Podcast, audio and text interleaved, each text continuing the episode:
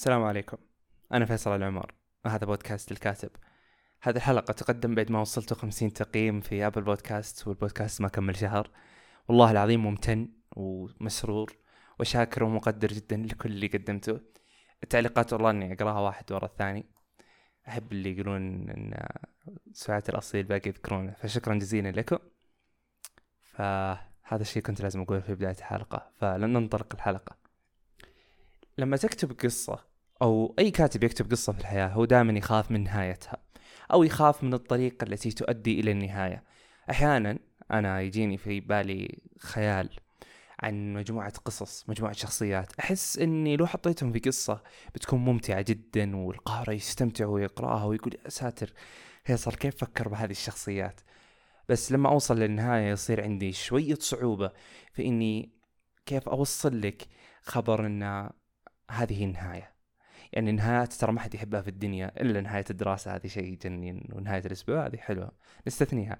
لكن نهاية العلاقات آه الأخبار النهائية أشياء أي شيء نهائي دائما يكون له شعورين مختلفة يا يكون حلو يا يكون شين. حتى والله طلعت نهاية الأسبوع ونهاية الدراسة أحيانا ممكن تكون شعور شين على الناس. لكن دائما النهاية غالبا ما ترضي كل الأطراف. فلذلك في أساليب كتابية وفي أساليب سردية. بعطيك إياها نقدر نعنون الحلقة بأنها أفكار لنهاية القصة. طيب نتفق على اتفاق بسيط جدا أن هذه النهايات هي مجموعة كبيرة جدا من الخيارات. ممكن بعضها أنت تعرفها من زمان وبعضها ممكن أنك بتقول أوه صدمة والله أنه ممكن تكون هذه النهاية. تقدر تبحث عن العناوين بس أنا أحط عناوين من عندي. بس أشرحها بطريقة يعني الاسم الرسمي بس أنا أحط أحب أحط عناوين من عندي للفصول اللي تكون موجودة في البودكاست. تحمل يعني إن شاء الله يعينك. نبدأ مع الطريقة الأولى أو الفصل الأول النهايات غير المتوقعة يحتاج نتكلم عن النهايات غير المتوقعة وكيف إنها صارت موضة تقريبا بعد Game of Thrones بعد ما جاء Game of Thrones صار تقريبا من 2011 الجزء الأول لأنه هو اللي فيه نهاية غير متوقعة جدا. آه صار عندنا شعور مختلف عند الكتاب إنه يحسون أن لزاما علينا أن نجعل النهاية غير متوقعة. والله الصورة هذيك اللي مش راكب؟ بس حركبه هم نفس الشيء. ما هو ضابط النهاية لكنها بيخلونها تزبط.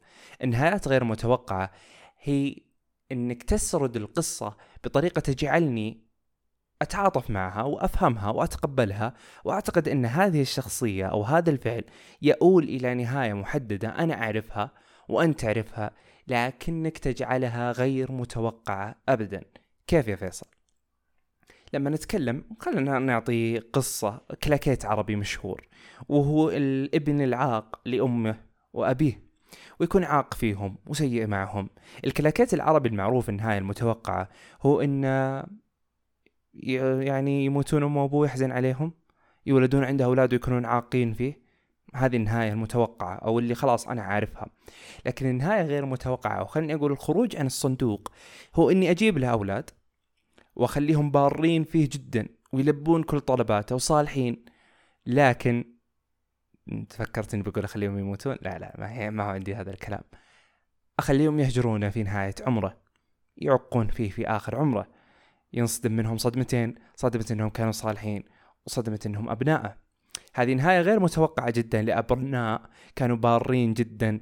طوال القصة ليش تغيروا في النهاية؟ أنا بتفهم أنهم تغيروا في النهاية بسبب عقوقة. هذا تفهم. النهاية غير متوقعة. النهاية غير منطقية. أنهم يكونون بارين فيه. للأبد يعني. عاق معهم أبوه مع الناس فجأة صاروا بارين فيه. لا هذا الشيء هذه نهاية غير متوقعة وغير منطقية. ودائما للأسف صار عندنا في العالم العربي الكتاب يخلطون بين فكرة النهاية غير المتوقعة والنهاية غير منطقية. إذا قصتك تبغى نهايتها غير متوقعة لا تخليها غير منطقية خليها منطقية جدا. نرجع لبداية الكلام لما قلت أن Game of Thrones هو اللي روج لهذه الفكرة هو إنه معلش ما بيكون حرق آسف إذا ما تابعت بس بحاول إني ما أحرق. Game of Thrones نيد ستارك كان رايح إنه يصير ملك. أنا وأنت وأي واحد بيتابع بيقول نيد ستارك هو الملك. صح؟ النهاية المتوقعة. هو إنه يصير ملك. النهاية كانت غير متوقعة ابدا لكنها منطقية منطقي اللي صار. شوف ما أحرقت عشان اراعي الأشخاص اللي ما تابعوا. فلذلك بالرغم من كون النهاية غير متوقعة إلا أنها منطقية فيجب أن تكون النهايات غير المتوقعة منطقية. لا تسعى ككاتب أن يقرؤون الناس قصتك أو روايتك ويقولون يا ساتر شلون يفكر هذا؟ لا. هي يمديك تجيبها بأي طريقة لكن لا تجيبها بهذه الطريقة أنك تقول أوه شفتوا كيف أنا غيرت النهاية بطريقة ما تتوقعونها؟ بس أنك خليتها غير منطقية. فحذاري النهايات غير متوقعة عبقرية شديدة جدا إذا بنيت القصة صح وأنهيتها صح. الطريقة الثانية الإصبع الشفاف. الإصبع الشفاف هو اسم اخترعه فيصل قبل ثلاث دقائق. طيب أنا ما لقيت له اسم علمي صراحة فابتكرت اسم الإصبع الشفاف. الإصبع الشفاف لو أنت تقرأ لأغاثا كريستي بتلاحظ إنها مدمنة للإصبع الشفاف. قصص أغاثا كريستي دائما تبدأ بشخصية. والله ما هو دائما أحيانا تبدأ بشخصية. تحس أنت إنه والله هذا ما طبيعي. تخليك تشوفه عربجي صاحب مشاكل قاعد يضارب الرايح والجاي. ما حد سالم من لسانه ما حد سالم من إيده.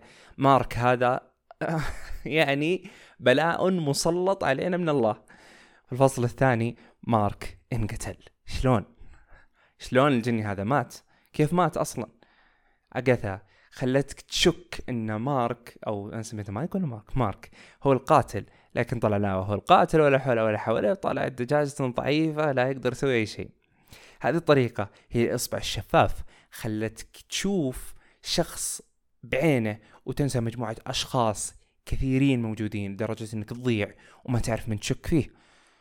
خلينا نسميه مارك. مارك هذا راح المستشفى وحاول يساعد الدكتور بعدين جاء الخادم يحاول ينقذه بعدين رجع البيت شافته زوجته جاء طفله يحاول إنه حزين عليه جاء جارهم مجموعة شخصيات كثير جدا تبدأ تشك في زوجته. واحد يقول لا والله الطبيب اللي قتله واحد يقول الخادمة. مجموعة أشخاص ما طبيعيين. بعدين نكتشف إن الشخصية اللي شكينا فيها بقوة ما هي اللي سوت هذا الشيء. في يوم من الأيام كان واحد من أصدقائي يتابع معي كونان.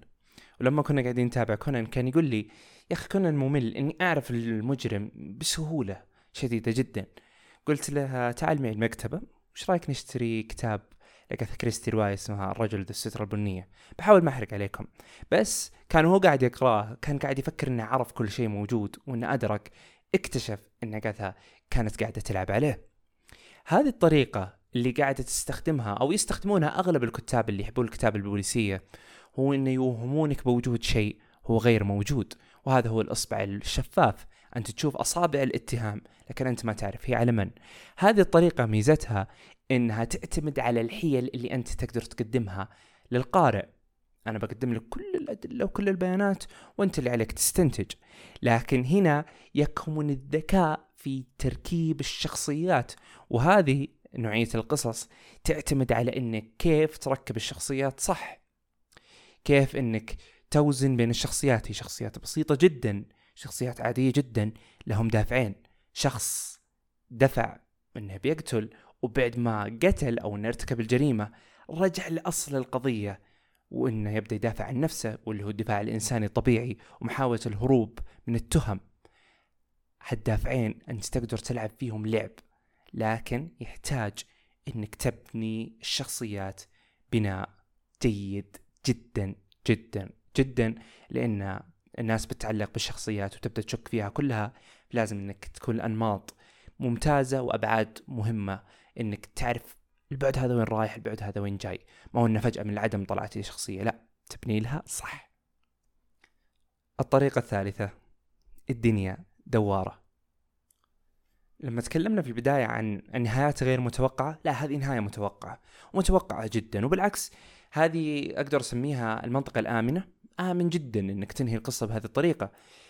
سعد سعد ما تعرفه تاجر الكبير اللي عندنا سعد بدايته في التجارة كان يشتغل عند أبو جابر. أبو جابر تاجر ذهب كبير جدا جدا جدا. كان أكبر من سعد الحين.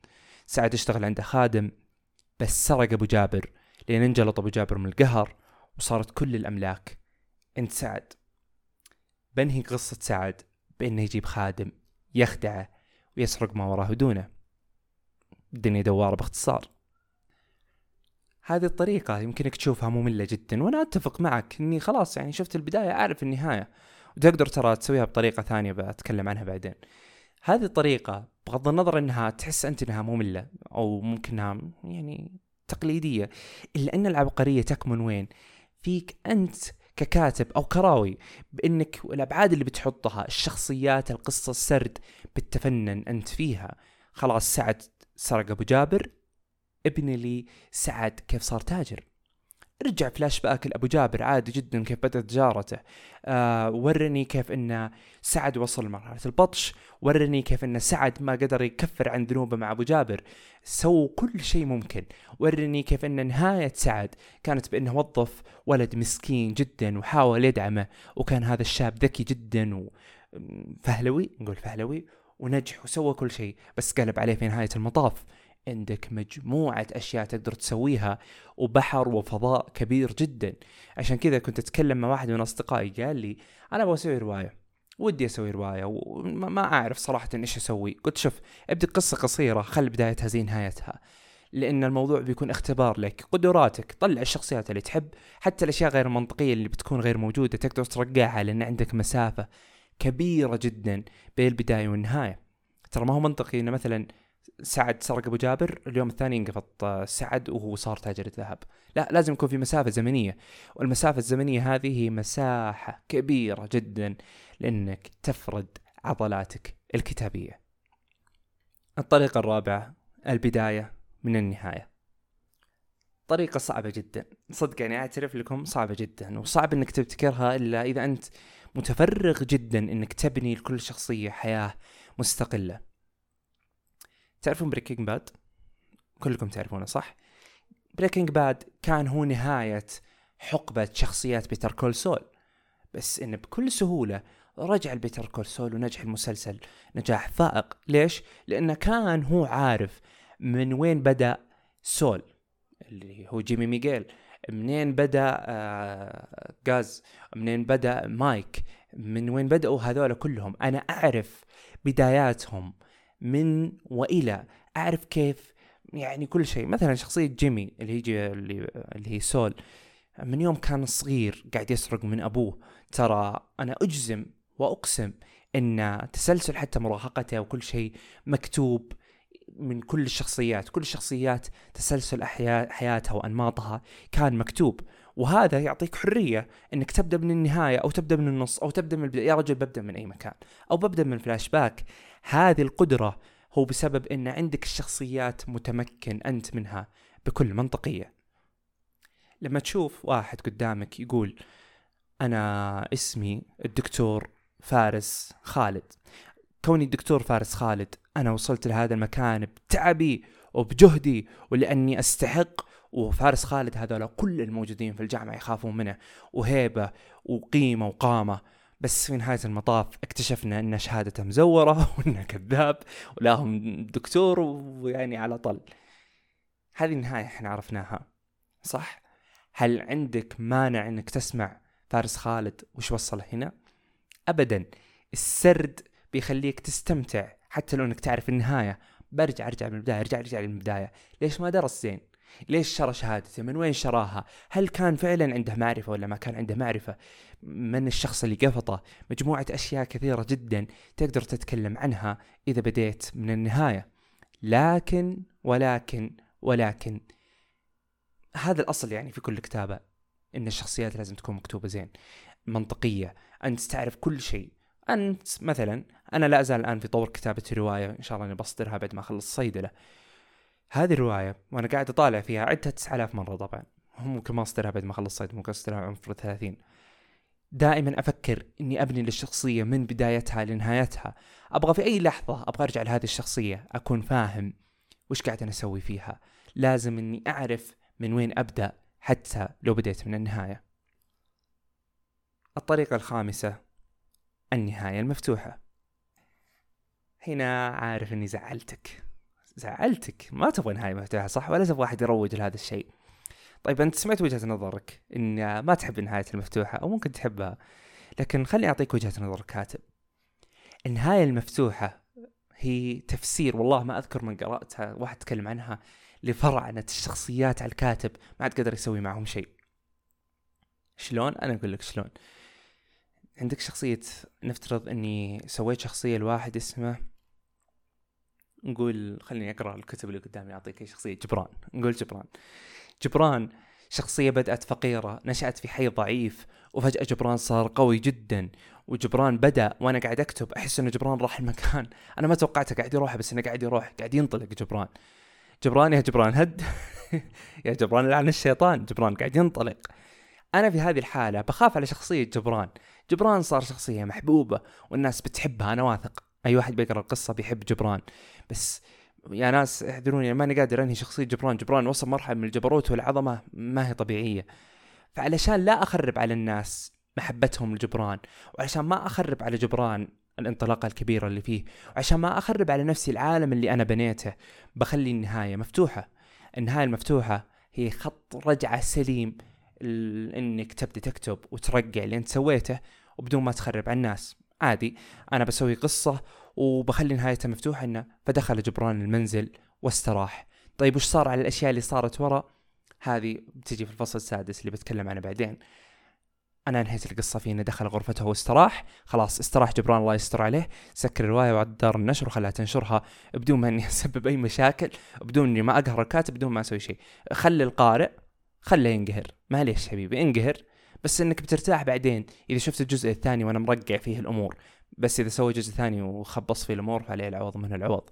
باختصار النهاية المفتوحة هنا علشان تقدر أنت كشخص قاعد تشوفها تقول امم تفهمت. كمل لي إيش صار مع جبران. أبغى أشوف ليش وهو طفل دفن سيف في الوادي. أبغى أعرف ليه. ترى الكاتب فطن لهذه الأمور لكنه خلاها لبعدين وخلى نهايه مفتوحة لين يرتب أوراقه ويعرف كيف ينهي جبران. الطريقة السادسة والأخيرة مبررات الترميز.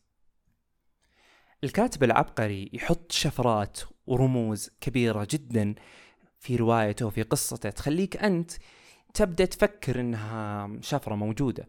مثلا في أحد المسلسلات ما بقول اسمه كان يحط X قبل نهاية أي شخصية تكون موجودة وهذه شفرة ولها منطق ولها قبول أنا خلاص بديت أتفهمها وأتفهم مبرراتها فلان حط مسدس في مكان ما ليش سويت أنت كذا؟ لا تنهي المسد... المسل... القصة وأنا ماني عارف أنت ليش حطيت المسدس هنا. على سبيل المثال في مسلسل جاء في رمضان آه، اللي هو شو اسمه؟ حق كيف مشاري حمادة. يا ساتر كيف نسيت اسمه. بس أتوقع إنكم تعرفونه اللي هو حق. هدى حسين. والله اني لا يحضرني اسمه حاليا. أكيد إنك تعرف الحين ومقهورني ما عرفته. طيب ما علينا. كان في شخصية سواها محمد رمضان كان دخل انتخابات ما عرفت وش صار له بعد ما دخل الانتخابات ما عرفت نهايات القصة طيب ليش من البداية تخليه في الانتخابات طيب ليش من البداية تخليه راعدين أنا أبغى أفهم إيش صار معه هذه الرموز والشفرات الغير منطقية والقصص الغير منطقية. إذا ما خلصتها في 30 حلقة في مشكلة. آه، ممكن هبة ترى كاتبة كويسة ترى بالمناسبة بس أنا ممكن الاستعجال أو ماني عارف القضية. والله نسيت اسم المسلسل. أبغى أتذكر. الله المستعان. فالنهاية غير منطقية إنك ليش أنت سويت كذا؟ هذه كارثة. قبل شوي لما قلت جبران حط سيف في الوادي. أنا أبغى في الجزء الثاني بعد ما تكمل نهايتك يرجع ياخذ السيف ويقتل بالشخص اللي قاعد يلاحقه. أبغى كل شفرة تحطها يكون لها مبرر أو لا تحطها من الأساس. ليش أجي أقول وكل يوم يضع صح خلف الباب؟ طيب ليش قاعد يحط صح؟ وعلى أساس؟ ومن اللي بيكشف ذا الصحوح اللي يحطها ورا الباب؟ هذه الأشياء والرمزيات اللي أنت بتحطها يا تكون عارف كيف تنهيها وليش أنت حطيتها يا لا تحطها من الأساس. ما ما له داعي. زيادة حنكة وفلسفة على الفاضي. في الرموز والأشياء اللي أنت تحطها والقصص الفرعية والجانبية قفلها يا أخي. لا ليش تفتح لي قصة جانبية وتخليها تقعد تسرح وتمرح؟ هذه ما هي نهاية مفتوحة الله يرضى لي عليك. هذه قصة جانبية تقفل سهلة عادي جدا. كان داخل انتخابات خسرها قفلنا الليلة وانتهينا. ببساطة. أما إنك تخلي الدرعه ترعى وأنت ما تخلص قصة هنا فيه مشكلة حقيقية. ختام كتابة القصة هي مشروع. أنت لازم تعرف بدايته ولازم تعرف نهايته. لازم تعرف أنت ليش بديت هذا المشروع وكيف تنهيه. أنا والله ما أبغى أمشي على خطوات غيري أو ما أبغى إني أقلد غيري وما أبغى إن هذه النهايه عجبتني إلا بفرضها عليك كقارئ. لا لا أرجوكم لا تسوونها. الفرض ما هو زين ابدا دائما.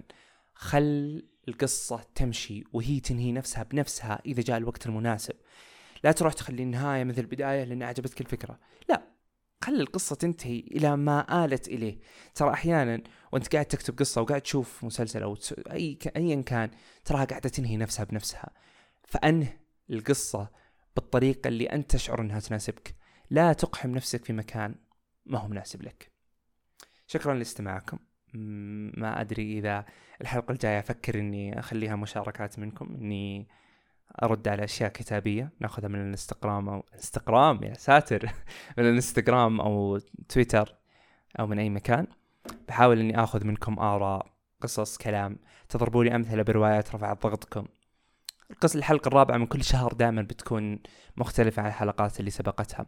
شكرا لكم على الاستماع. إذا تبغون تشاركون تبغون تكلمون أرسلوا لي على الإنستغرام. بقرأ مشاركاتكم وبحاول إني ألبي طلباتكم والحلقة الجاية إن شاء الله إنها بتكون مناقشة كتابية كاملة عن كتابة شيء في المسلسل ايا كان. فشكرا لكم. إلى اللقاء.